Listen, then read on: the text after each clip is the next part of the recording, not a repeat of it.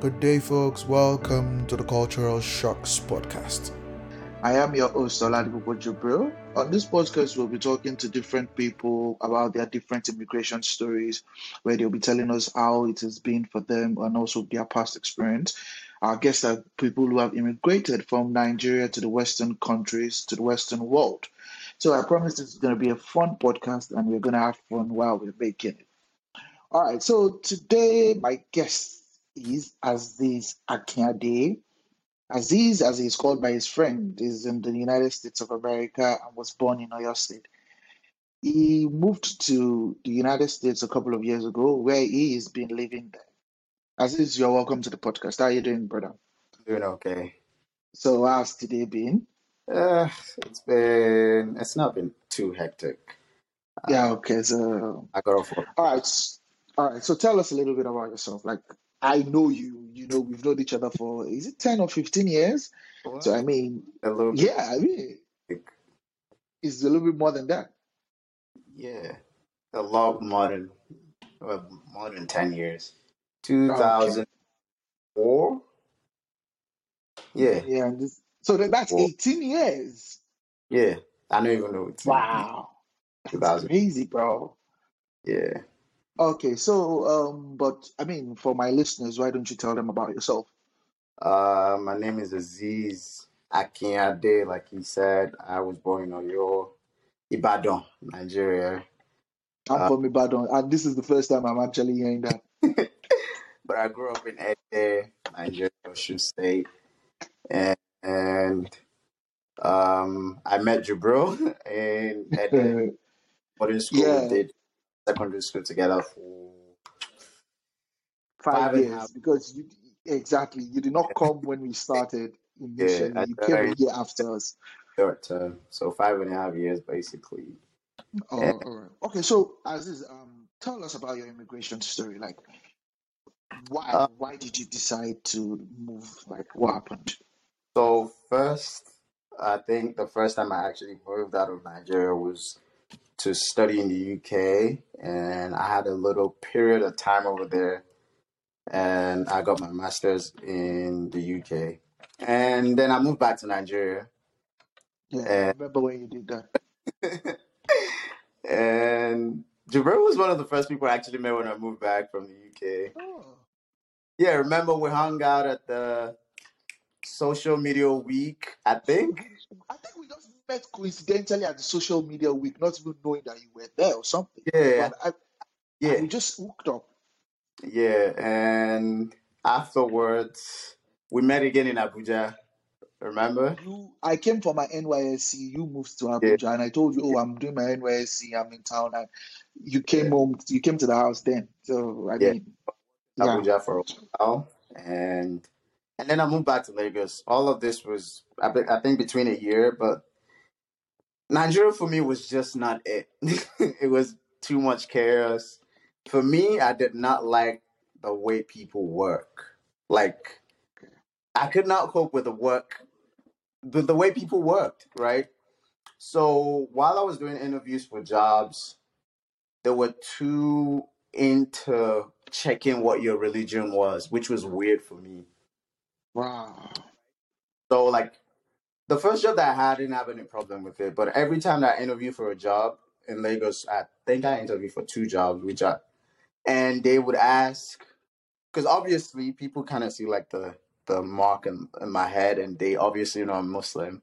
So the they would ask how often I would pray, which was never a question when I was in the West, right? Even if I did, they would make conditions for me to pray, right? When I was they that's true. time, right? So and there was too many every job has a politics, right? Because I was going, I was trying to get a job. It was that time in my life, right? And it was just the way people worked. It was, it was, it wasn't just it. Like the whole society was just. I felt like it wasn't for me. I wasn't gonna like, you know, I wasn't feeling my mental space was not right. First of all, it was just a lot of you know bad things that I felt like okay. I felt like as I enjoyed my stay while I was in the UK, I might as well just you know be in the West. I felt like it was more suited for me, right? I'm not for or moving out of Nigeria, if you feel like you can, you know, you like it there, fine. But for me, I just felt like it wasn't for me.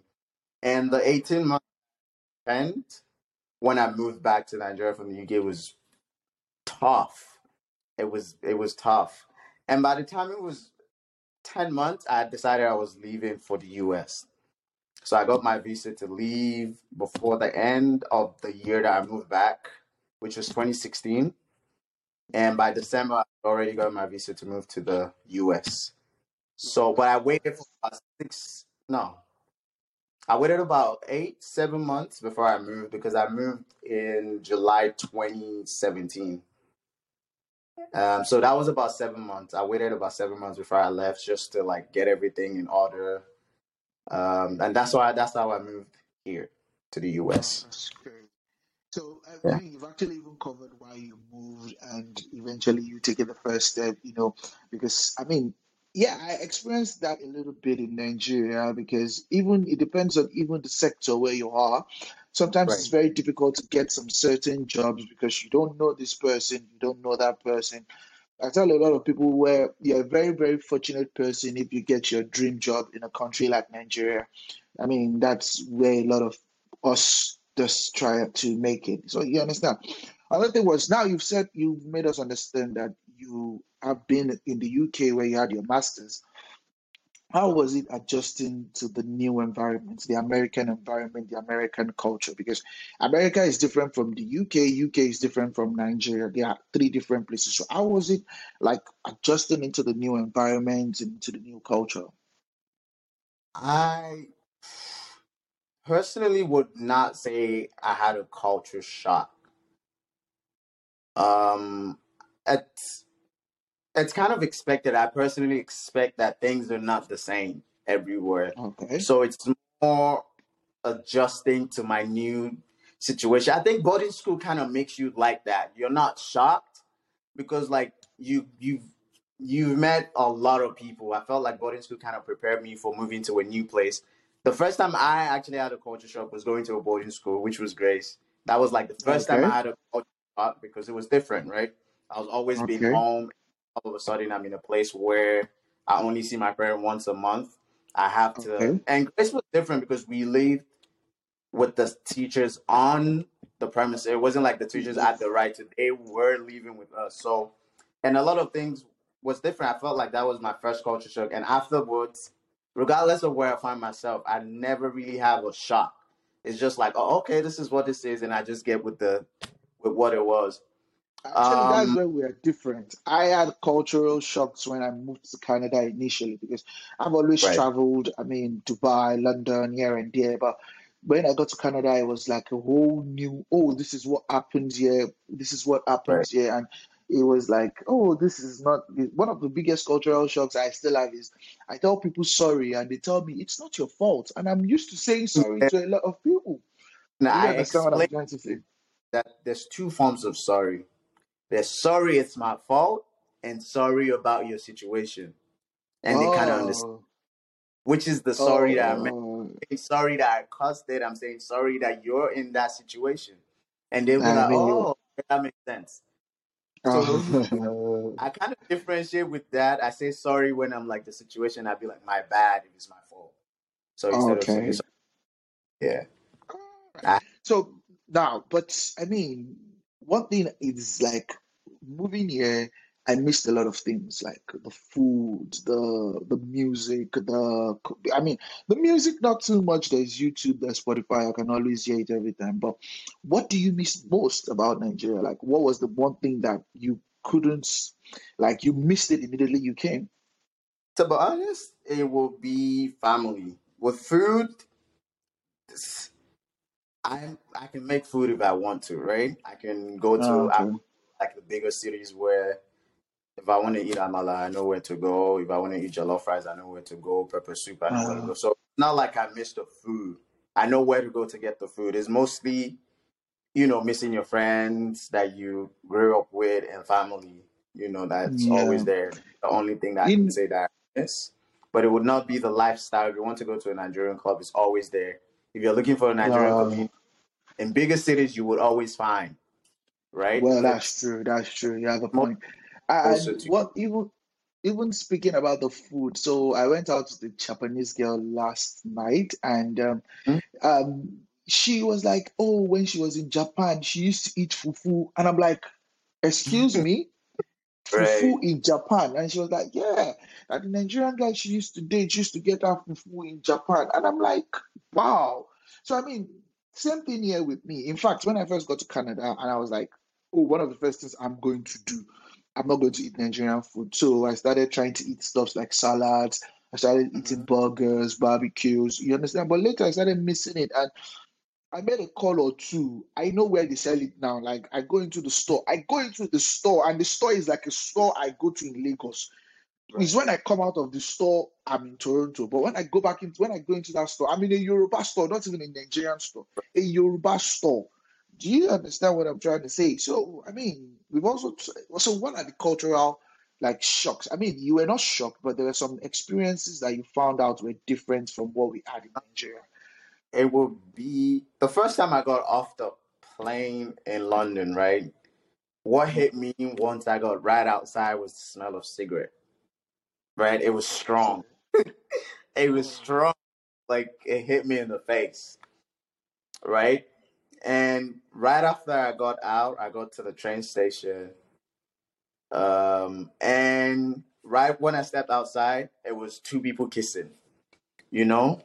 Yeah, yeah, I get that. I get that. Right, like I mean it's it's not unheard of if you're in Lagos, right? But if you're in Oshogbo or you know, Ibadan, people you Ede. weird. People put focus on you and like what is wrong with you? Like Hmm. basically, right? But like over there it's just it's what it is. Mind your business and keep it moving, right? Everybody So keeps moving. yeah, like it's it's nobody's business. It's not look it's not frowned upon. It's you wear whatever you want. You, you know, it doesn't have to be nothing. You nobody actually pays attention to to you basically no one gives you the time of the day to question you about anything so everyone minds their business while nigeria is the opposite nobody minds their business that's the only thing that you Why are you say doing that? You spawned children. yeah like Oh my God. You get what I'm everyone trying to say? Feels like there's a right to scold you if you're not doing something right. And that's that's that's a cultural thing. You know they really take the it takes a it takes everybody to raise a child. It takes a whole It village takes to the raise whole a child. village to raise a child. if you're caught doing Yeah. sometimes it's good other times it's just like mind your business right? But yeah that would be like the first thing. And yeah when i actually moved to the us people i don't go to a place with a perception right? I'm there to see what it's like. So that's why i guess i don't get the shock as much. I'm just trying to see. I don't have a perception of what if i've never been somewhere i'm not thinking in my head hey, i think this is what it looks like. I'm going there to Okay. see what it's like. I'm like oh okay that's that's fine. And one thing that was different for me was the way um the way that people speak is different from every place right Yeah. and fascinating to understand like most of the time people think everybody sound like everyone from the UK sound the same or everyone from the US sound the same. They all have different accents too, right? If you're from the Yeah, south, yeah. you, if you're from you know the Midwest, you sound different from if you're from the north, right? Yes. So like that that it's oh okay, this is how these people sound. And if you're in the UK, it's people from you know people from like the Liverpool area sound different from people like in Newcastle, from people like in London. Like everyone sounds different, and you can understand that. Like okay, I that I guess those are the things. One of the things about UK I actually like is until tomorrow, I still find it difficult to understand somebody speaking with a Geordie accent. It's very difficult for me to understand somebody speaking with a Geordie accent. But I know this is a Geordie accent. Oh, I know this person is from Liverpool. Oh, I know this person is from even in London. I know this person is from South London. I know this person is from North London. You understand what I'm trying to say? But I mean, it is what it is. For me, when I got to Canada, one of the cultural shocks I had was I I loved the way everything was organized right. from the transport system, from the airport, from the port. I'm from Lagos, where when the red the, the traffic light turns red, we look left, we look right. You know what? Let us quickly run. Yes, exactly. Wajano actually means I run in the light. So you get what I'm saying? And I would see where nobody's coming, but the other cars are waiting at the traffic light. And I asked somebody one day and I said, Why do people still follow these traffic light rules like this? And it was like, Why wouldn't they follow it? Like Right. it is it is it is perfect and it is there for you for you to be able to make good decisions. I love what I tell a lot of people about this. Like I love the transport system in Canada. Oh my god. I take the train, I take the subway, I take the bus. If the bus, if they say the bus is going to be here in 10 minutes, the bus is there in 10 minutes. If the bus is going to be there, if the train is going to be arriving in 15 minutes, the train arrives in 15 minutes. And I'm like, wow. And if it Actually has fascinating. a delay, you get a notification like, "Hey, this is what is going on," basically. When I was coming back from my date, the train stopped in the middle of the road for like 10, 15 minutes. They announced it and we're like, oh, no need to be, no need to panic. It's just that there's a different track that the train is on a different Right. track. And I'm like, we don't get explanation in Nigeria. Whatever happens, happens. Like you take it. You understand what I'm trying to I say? like a city like Lagos should have that too, but you know, I mean, we call ourselves the mega city in Lagos, but I don't see what they are doing that it is making it mega because I feel like that city is the city that holds a lot of things down, but it's, it's one of the most, even in Africa. probably, What did you say? probably soon. Okay, I mean, let's hope and pray. So now, one of the important things for people moving, like like the financial implications. What was the financial implications for you? Um, I kind of already know what I was getting myself into, right? And the the reason why it costs a lot of money most of the time is because one, the currency exchange is slightly different, right? You to get a dollar right now, I think is about 550 to a naira, uh, to 550 naira to a dollar, right? So that in itself makes it a little bit expensive. And most of the time, if you've made up your mind that you're relocating, it's kind of easier, right? You're not going on a vacation. You kind of like dispose off of properties that you don't need, right? If you have a car, if oh, I'm relocating to somewhere else, I'm selling that car. I, I don't have any use for it, so I'm going to dispose off of properties, disposable properties that I don't need. And that was what I did. I'm like, hey, I'm not gonna need any use for my car. I'm not gonna need have any need for this. So, you know, I'm just gonna sell it off and then move when I have the chance. And a lot of people do that too. I feel like that's what most people do. Um, I I had you know money saved up too. That I was like, okay, that you know I can put this to this because I'm I'm not you know I'm not planning on living in this country because it's it's not i don't feel like it's for me if i decide later you know in life that i want to go like for the next couple of years i'm going to try and go live my life here so Yeah. those those that was how that was for me Wow, that, that was that's crazy. Because mine was, um, you know, my mom just came up with the idea and said, "Oh, why don't you go to Canada just for a while?" And I was like, "Oh, it's going to be like a, a, a great change of pace." So I had savings already, and the savings was between use it to get married or you travel. And I was like, and she was like, "Oh, why don't you use it? To, why don't you travel?" I'm like, "Okay, I'm gonna travel." So I travel. I decided to travel you know, and I had a, a couple of supports here and there, you know. Upon getting to Canada, I even had uncles that were like, "Oh, you're going to Canada? There's a thousand dollars. Oh, you're going to Canada?" Here's... And the same way I sold. i I, what did you say? i said i wish Uh, and just the same way you did, I sold a couple of my stuff. I sold my computer. I sold some shares. I sold a couple of things like, oh, I don't see myself being in Nigeria for the next five to ten years. This is not foreseeable for me. Let me let them go. But stuff that I know that okay, whether I come back or I don't come back, they are still going to be there. You understand what I'm trying to say? right So now this is a very, very key issue for me. There is nowhere there is no racism. I've actually experienced a little bit of racism even here in Canada. So can you tell me your experience with racism? um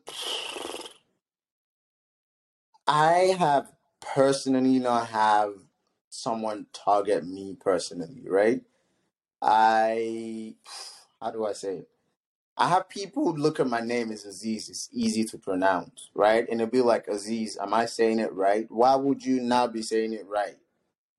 It's a five-letter word. Like those are those are very common, right? And I mean, if it's a complicated, if it's a tribal name, I might understand. It's A Z E E Z. There's no other way you can pronounce it. Why are you asking me if you're right just because it looks strange to you? Because it's not like a generic John or Peter or Paul or you know, like why do you have to? And it's it literally. I still get that till today. And I feel like that's subtle, but they don't see like that. I I guess I don't know. I don't go into the mind, but one time I got egged, but that was in the UK. But I don't think it was. I just felt like it was a couple of drunk people that were doing that to everybody. I don't think it was targeted at me. I was working on the street and people drove by and hit me with a egg in my face. yeah, yeah, it was like a raw egg and then it splashed in my face and in my car. I had to go back home to change. Um, yeah. Um, I have so personally, I am uh, I'm a minority, right? I'm a black Muslim African man. that is like a very small, you know, small minority, right? It's I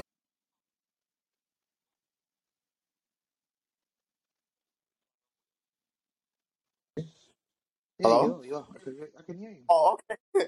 um, my phone. Something went on with my phone. So, um, I I kind of go with people who I know or kind of in the space that I am, right? That way, Okay. I feel like I have a sense of community, right? I'm not, I'm not in an environment that might be volatile, right? I not like I don't interact with other people, but I put myself in a place where I feel safe, Wow, right? that's that's actually a good. Yeah. So I'm, I, I know the walk about. You get. I am always in a place where I have people around me that I know, like, okay, it's not just me, right? Kind of kapoki, yeni, yeni. Basically, I'm saying For a those that don't understand Yoruba, that means for us, like when we go out in public as a If group, out in it brings more prestige to us. Yeah, It's it's going out. better we go out in group. So it's Yeah. So, yeah. um, So I that mean, I even in okay, you were saying something. Oh yeah, like I'm just saying that's what I do. But the only time that I feel like I have like a, uh, something that was, uh, how do you say it?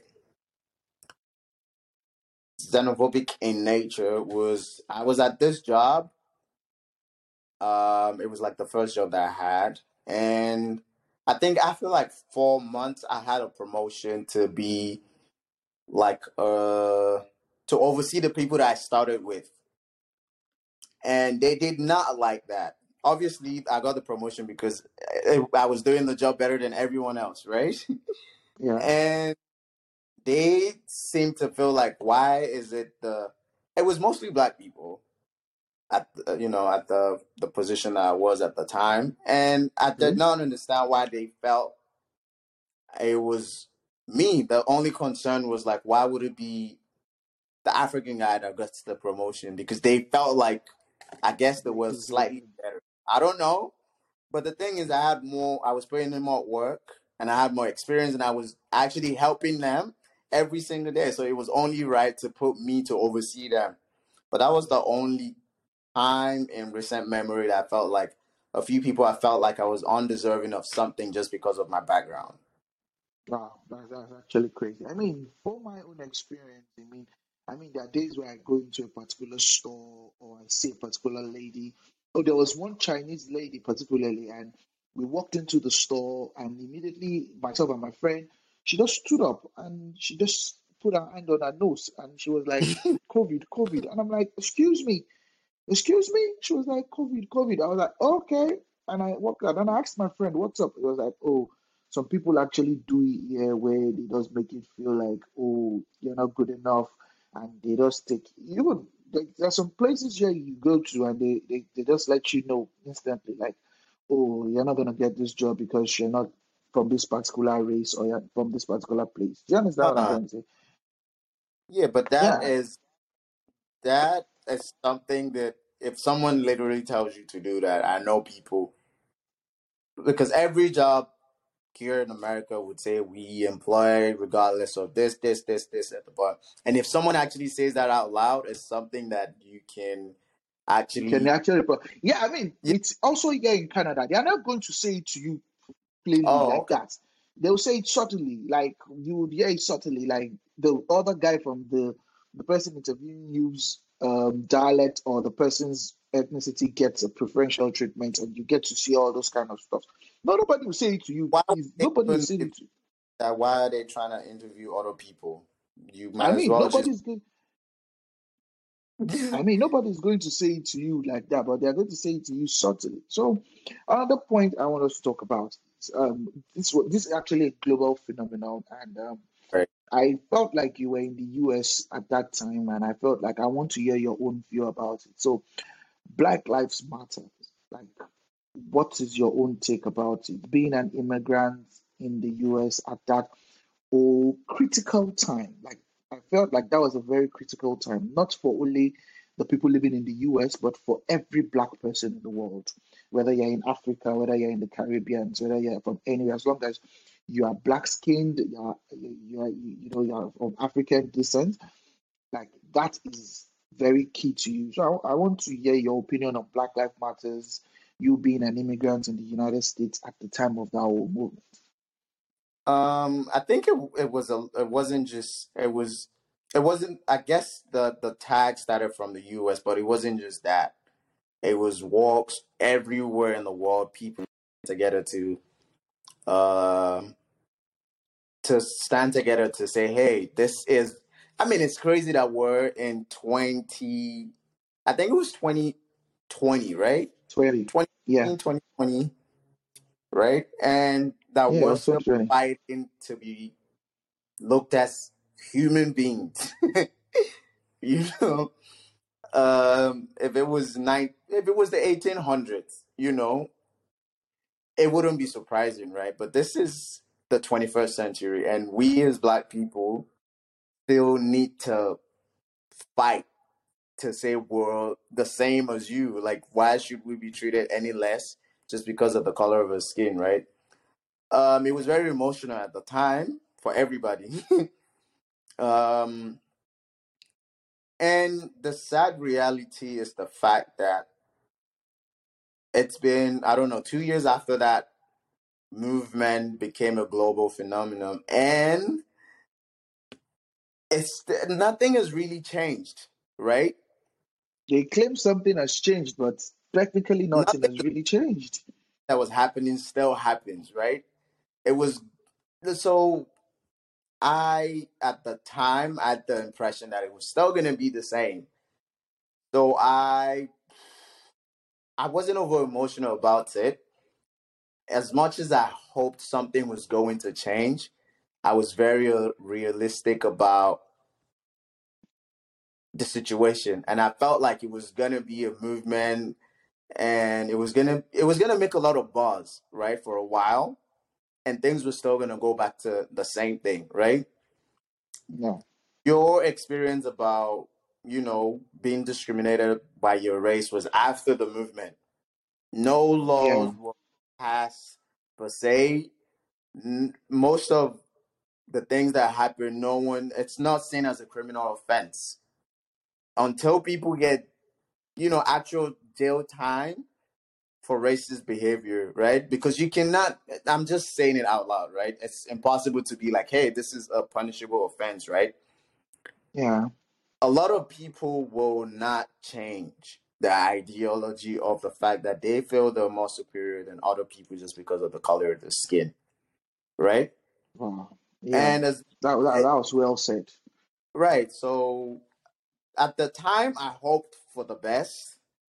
I did not go out for any march. I did not personally go out. Mm. Um, I have conversations in my close circle that I felt like it's conversation that gets heard, right? We have conversations, we say our opinion, and I understand those people as the power that I have right now is where it goes. I can tweet or post on my social media page from now to the end of time, and that would not really affect anything. I'm not saying people who do it it doesn't, but I just feel like if I'm not in a place, you know, the social media makes our voice heard. You know, I might Yes. contribute Yeah, a actually it does.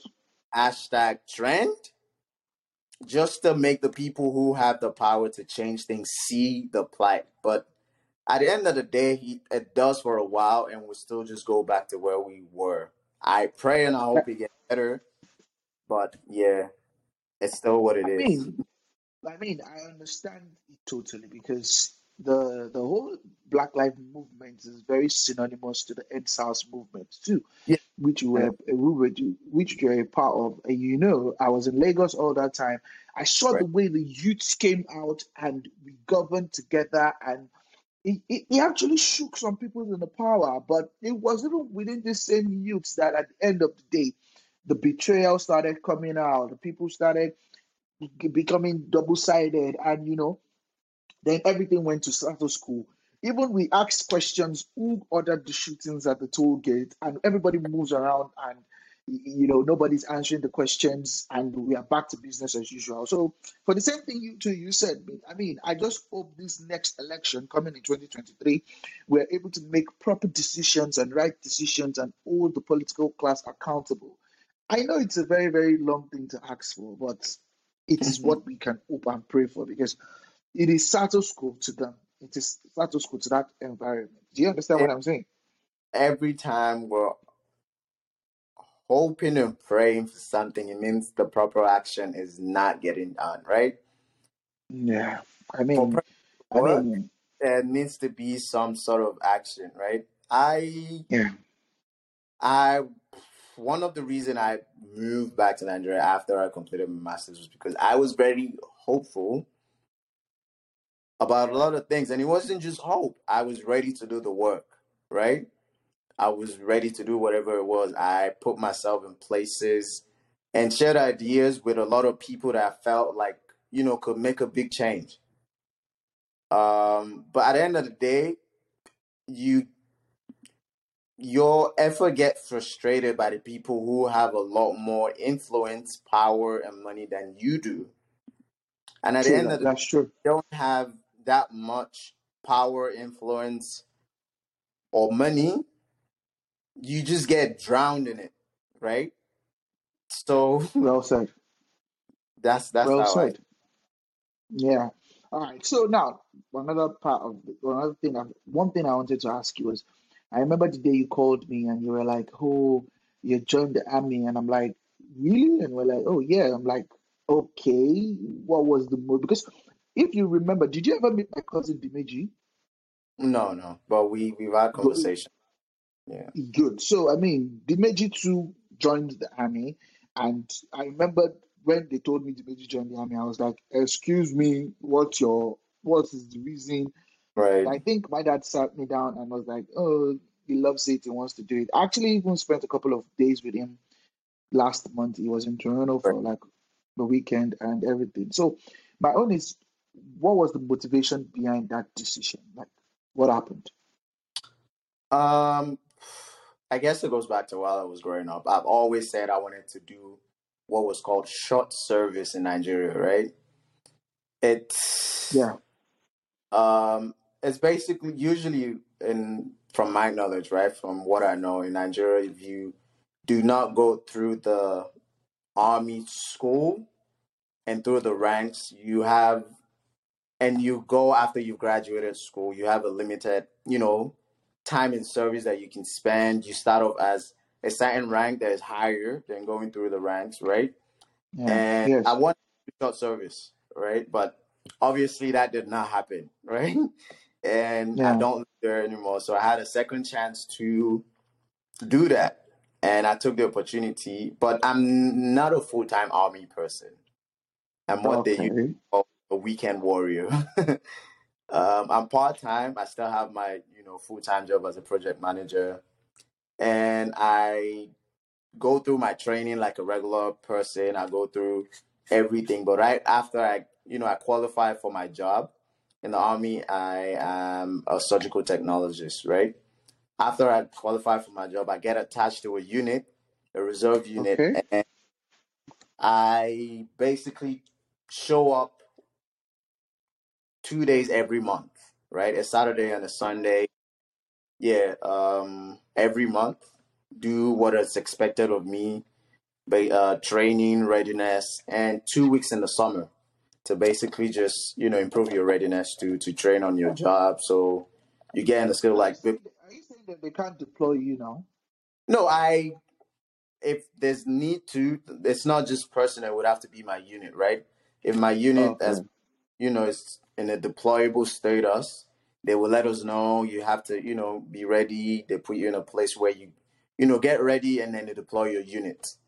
So reserve unit basically it's a smaller unit, right? Sometimes there are missions that does not require you to move a whole you know, a whole battalion, then they take smaller units, which is the reserve, which is basically like a backup, right? So Okay. we're referred to as the weekend warriors because we only wear the uniform on weekends and two weeks in the summer. So a total of like 14 days plus another, a total of like 20, 28 days every year. In a year. Yeah. Wow, that's very good. That's a very good one. And um, you know, how's the experience been like for you? Like, what has it been like? Is you know, you Um, come from a place where you see the mili- the the military is different from this military which you are. You understand what I'm saying? Like, what has the experience been like? Um, the U.S. military is referred to as the, you know, the best military in the world, right? And Yeah, that's true. Your the process that you go to basic training, which is basically training you to be a soldier, right? Once you Yeah. graduate basic training, you have to go train for your job. For me, as a surgical technologist, I had to, you know, take classes, which is like the first phase. After I took my classes and graduated, I had to go do clinicals. So oh. basically, I you, I get attached to a hospital and I do my job as helping surgeons do surgeries, actual actual surgeries. So I was in a hospital. My work every day would be to resume in the morning, go to the operating room, and help out with surgeries. And um, at the end of it, I have to get well. I must. I have to. I had to take the certification as well, which I passed. Yeah. So um, after I got my um, MOS, you get qualified. So you have to pass. Not every. It's basically like going to school. Not everyone who starts, you know, graduates basically. So once you Wow. graduate, you have a ceremony, and then you're qualified to do your job. And then you know, Wow. different jobs. Some people. It it's it ranges from a surgical to a nurse to uh to a To nutrition being a content director, to be a creative director, to yeah a to director. photographer to be a cook so everyone Yeah. job that they're expected to do and you have to like Yeah. qualify for it but it, it was Yes. it was it was a great experience you know i'm still Okay. still the the weekend warrior So I I understand. So now this question I had planned uh, that I wanted to ask you hmm from this whole podcast thing, I already know the answer, okay but I still want you to say it. Do you have any regrets? um i personally do not have any like with moving out of Yeah, with the whole immigration, the oh, whole oh I, I everything. Regrets. um it's an experience right I, Yeah. I felt like one of the reasons why I actually moved is the fact that I felt like I have a lot to offer, and the environment that I was was not allowing me to to give what Give I have mm-hmm. to offer. So that's to be honest, that's the most that's the reason why I felt I felt like I was I had a lot to give. But the environment it's like being in a relationship, right? And Yeah. Feel like this relationship does not let me be who I need to be, right?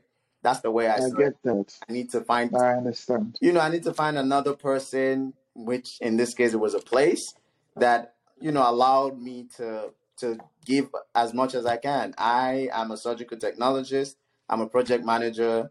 I am a referee. Like I have felt like there's a lot I can do, and I wanted to do that. And this environment allowed me to tap into the things that I can do, right? The film, the things that I felt like I'm good at, and be able to do those things. There's no way I can juggle that many things if I was in Nigeria, in my opinion. I don't know. Are people that might do it, but like I I wear different hats on different days. I can decide to be a project manager. I am. It's not like I decide this weekend I might, you know, have my training. The next weekend I might be refereeing a game. And on Monday I'm back to being a project manager. So I like the flexibility that this environment, you know, gives to me.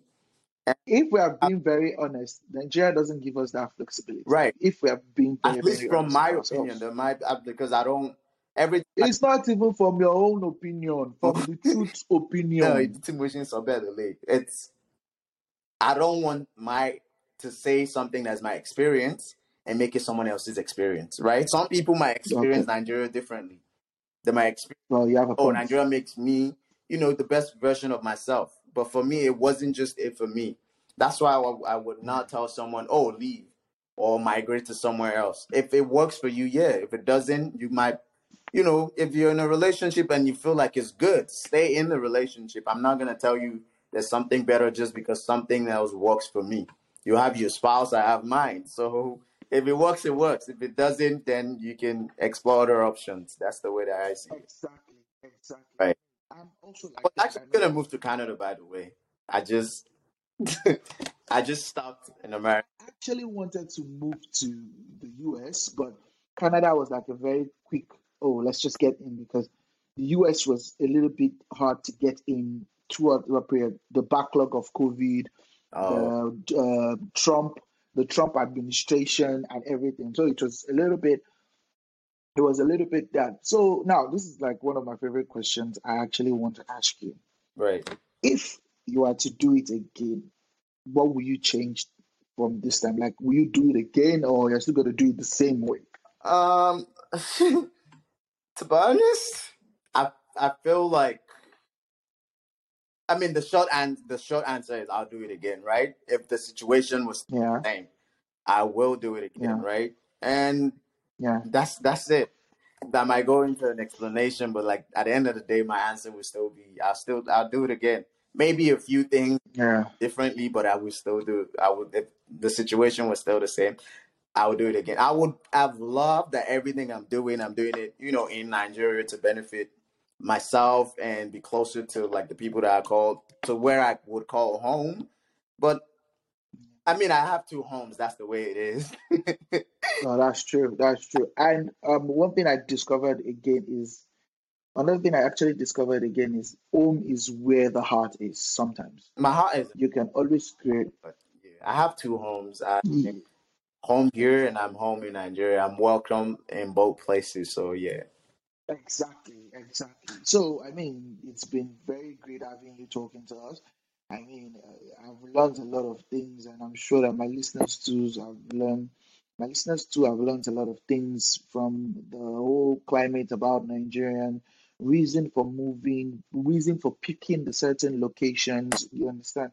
And uh, it's been a pleasure having you. Um, thank you for coming on the podcast. pleasure. Uh, thank you very much. I really, really appreciate it. Um, I mean, I don't know how long this is gonna take, but I mean, I had so much fun talking to Yeah, you. I, I even saw a lot of things from your own perspective, and it's very, very good. So thank you very much, and I really appreciate that. Okay. I would like to mention Jibril was my first friend when I went to boarding school.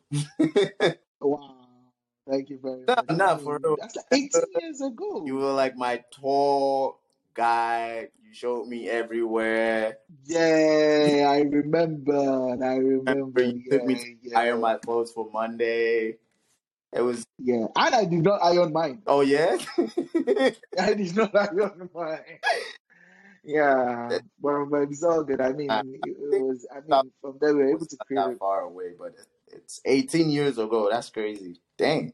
Like that's like like that's crazy, and we've we've actually tried to even remain in the part where we talk to each other for all this time because I remember. I, I'm not sure you even remember. You did not tell me you were traveling. You told my sister, and I was I, actually having a conversation with her, Dayomi, yeah, oh, and I was having a conversation with her, and she was like, I was like, oh, I'm going to see him, I was like, I'm going to see him. She was like, going to see who? I'm like, going to see him. It was like somebody that is in America. I'm like, whoa. So I, I oh. remember sending you a message and you were like, oh yeah, you moved. I was like, oh, that's good. I should I should reach out. Nah, but yeah, yeah, but anyway. All right. Was yeah. Thank you very much for doing this. I really, really appreciate it, bro. time, bro. All right, now you take care of yourself, bro. Bye. Bye.